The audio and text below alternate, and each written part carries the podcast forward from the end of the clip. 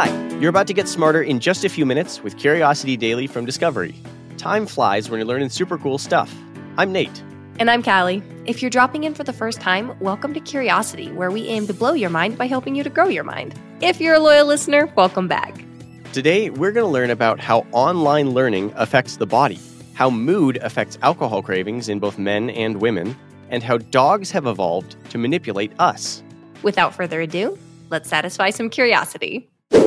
So, as we both know, during the pandemic, students had the difficult task of doing school online. Yeah, I imagine that was incredibly stressful in a different way than maybe the stress that we experienced while in school. Oh, absolutely. And since the pandemic started, a lot of studies have detailed how people emotionally react to online learning. But I found a study that explains how the body deals with it. Okay, that's an interesting premise. I can't imagine that learning alone could be good for us, but I don't exactly miss having my teacher watch me do math equations. Well, your teacher staring at you might have actually made your brain work harder. Studies have long shown that moderate stress is beneficial for learning, but it turns out that because online classes stress your body out less, you focus less on the topic at hand. Well, that's kind of weird. How does that even work? So, the researchers measured a number of physiological parameters in a case study of students. One group completed an anatomy course online, the other group completed it in person. And even though the courses were equally demanding intellectually, the data showed that the online group was a lot less anxious. I'm not following. Less stress should be good, though, right? Well, physiological stress shows itself through increased levels of a stress hormone called cortisol, as well as an increased heart rate. Stress affects how well we learn, how well our memory processes things, and how well we pay attention to something. Even though we think of stress as a bad thing, pressure is what makes us actually learn things. Well, it's like that old saying about how diamonds are formed from the worst amount of pressure. Exactly. And most of the studies on the difference between in person and online teaching have been done via questionnaire with subjective questions like How motivated did you feel? or How stressed were you? Those researchers wanted to figure out the physiological effect because it's a much more objective reading on the difference. All right, so give me the details. How did they measure this exactly? Researchers started by analyzing the heart rates and cortisol levels in 82 students. Uh, like I said before, half were online and half were in person. Every day, the researchers measured the students' heart rate with special sensors for 120 minutes and took saliva samples at the start, middle, and end of every class. The online students had the same measurements done, but did it themselves by following step by step instructions. And so this is when they discovered the physiological differences between in person and online students. Exactly. And the online students showed lower cortisol levels at the end of the study. They also showed lower sympathetic activity, the body's fight or flight instinct, and an increase in parasympathetic activity, which is the opposite of sympathetic activity. It's more commonly known as rest and digest. So it's basically our bodies becoming complacent and believing that we'll be able to handle anything that comes our way.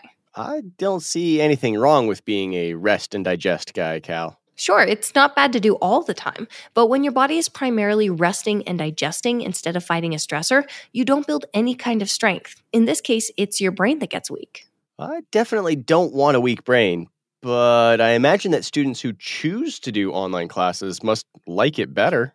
Well, online students might think that, but the study says otherwise. After looking at cortisol levels and heart rates, the team also used more standard subjective questionnaires to supplement the more objective data they found, including questions like How enjoyable was the course you just took? For those taking part in the in person classes, this survey showed increased activity in the sympathetic nervous system that is in charge of enjoyment in our bodies, meaning that the in person students had positive feelings about the course. Guess what happened with the online group? Uh, were they even happier? Ha, no. That correlation didn't even exist for the online students. So, long story short, learning is way harder online than it is in person. Yeah, everyone has to do it the way we had to do it. we recently did a story on psilocybin as an effective potential treatment for alcoholism, and today I've got another story about researchers learning more about the causes of the disease and how we can maybe better fight it. Ooh, what do we learn this time? Researchers found that shifts in our mood affect alcohol craving in opposite ways for men and women. Knowing how dangerous drinking habits form can help us treat alcohol issues and perhaps even prevent them. Why did researchers start looking into mood when it comes to alcoholism? Well, there are already a few different theories around mood and alcohol. Some think that alcohol use is tied to good emotions, people use it to enhance good mood. but others say it's often used for negative emotions. People use it to deal with stress. The fear with this is that drinking can become a reinforcing cycle. You feel down, you drink, that makes you feel more down, you drink more, and develop problematic habits. Is mood the only aspect of craving, though? What about walking past a bar or something? Sure, researchers think that mood interacts with attention bias. This is a subconscious thought process. Heavy drinkers are really attuned to alcohol related things like bars or cans of beer, things that remind them of drinking, and this bias combined with emotion can create intense, in the moment cravings.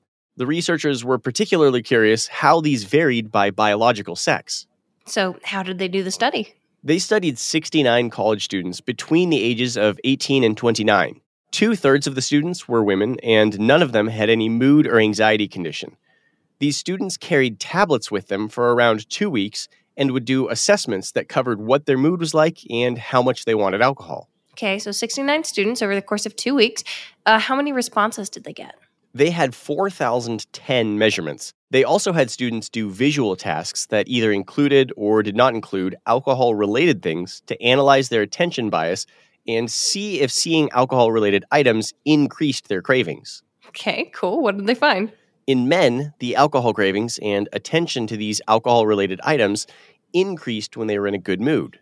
So then that reinforces the idea that people are drinking to keep the good times going. Right. But interestingly, in women, their response was opposite. Attention to alcohol related things and increased cravings happened when they were in worse moods. So they reacted completely differently along biological sex lines. Why would that be? Well, some of the people running the study think it might happen as the dopamine related motivation system in our brains change over time. We start drinking because we like it, but then the pleasurable impact of drinking goes away. Instead of liking the drink, you kind of just want it. It's called the incentive sensitization theory. And women experience this more than men? The researchers aren't sure this is exactly what is happening to cause the difference between men and women, but they do say it adds some existing evidence that suggests women develop more addiction like behaviors more quickly than men. So then, where do we go from here? Is there something we can do? Well, they say we need to do more work. 91% of the participants were white, so we need to see if these results hold for a more diverse group. But they say in the meantime, it might be important to focus treatment around removing alcohol cues that feed into attention bias and help drive the cravings. Well, the more we know, the better equipped we can be to help people. And I'm glad that, like we talked about before, there are new hopes for treatment. What if I told you that one of the single most manipulative creatures on the planet was a dog? I'd say absolutely not, Callie. Dogs are pure, innocent, loyal creatures. Right? Except a new study that looks into the science of the infamous puppy dog eyes says otherwise. You will not ruin dogs for me. I won't entirely because it turns out that the puppy dog eyes with that cute little crinkled brow isn't something a dog is actively doing. Our dogs are descended from wolves, as hard as that can be to believe sometimes. Because of domestication, the dogs of today have a higher number of fast facial muscles than wolves and have facial features that are closer to humans. Okay, hold on. Are you saying that dogs have those cute faces because of humans? That is exactly what I'm saying. It's believed now that through a combination of breeding, human decision, and a good old case of survival of the fittest, most early dogs that didn't have empathetic faces died out as humans adopted dogs that looked trustworthy. To get a little more scientific, it's believed that humans selected dogs with fast twitch facial fibers in their mimetic muscles so they could more accurately communicate with facial expressions. Okay, fascinating. Uh, remind me what mimetic muscles are? So, mimetic muscles are the muscles all of us have in our faces that control facial expression. Whether you're happy, sad, angry, hungry, uncomfortable, and you show it on your face, you're flexing your mimetic muscles. Fast twitch fibers are what control those muscles so that we can create readable facial expressions. These fibers contract quickly but get fatigued even quicker. There are also slow twitch fibers that contract slowly but are resistant to fatigue. So, for instance, if you're a marathon runner, many, if not most of your lower limb muscles are dominated by slow twitch fibers. But if you're a sprinter, your lower limb muscles are dominated by fast twitch fibers. Okay, that's kind of wild, but what does it have to do with dogs? Right. So the research located a muscle in dogs called the levator anguli oculi medialis that helps dogs become more emotive in their faces. Wolves don't have this muscle, and domesticated dogs do. So it's believed that we bred this trait into modern dogs. That's interesting. How does that imply that a dog is in any way manipulating us, though? And why would we want them to? Well, again, the manipulation isn't intentional, but it turns out that when a human and a dog gaze at each other, the brain activity between both is measured to reveal the same level of pleasure being emitted as when a human mother looks at her children. On top of that, both dog and owner release a chemical compound called oxytocin into the bloodstream during a mutual eye gaze. And you know what oxytocin is the same hormone released by a mother when she stares into the eyes of her infant. Okay, I think I understand now. So we evolved dogs to be more empathetic and therefore created the bond that we have with our furry friends on a molecular level. And an unfortunate side effect is that dogs can sometimes exploit that to their advantage. Exactly. Much like a child will try to take advantage of their mother's goodwill to, say, get an extra piece of candy before dinner, a dog will take advantage of their owner's love to get extra food, pets, a better spot on the bed the whole bed, that toy, you know your dog is just going to tear apart, but if you buy a new one for him anyways because you love him so much and you do anything for him. Mm-hmm. Mm, yeah, that's uh, an oddly specific example, but totally. Yeah, okay, listen, I just got a new puppy. If you want to see him, his Instagram is called Raising Hades, and I would be happy to be manipulated by him any day. Let's recap what we learned today to wrap up.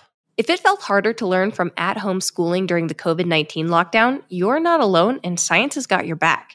A new study has found that not only are people less motivated to learn online, but there's a physiological downside to at home learning that inhibits your ability to absorb information. Research has shown that women and men react differently to alcohol cravings as a result of their moods. We do regret to inform all of you that if you've ever suspected your dog of manipulating you, science suggests you might be right. However, it turns out this isn't the dog's fault. Through selective breeding and a growing generational love between humans and dogs, it turns out we've evolved dogs into becoming manipulators. It might sound a little like victim blaming, but science suggests this is a self inflicted wound on a societal scale. Curiosity Daily is produced by Wheelhouse DNA for Discovery. You can follow our show wherever you get your podcasts, and we would love it if you could take a second to leave us a five star review on Apple Podcasts.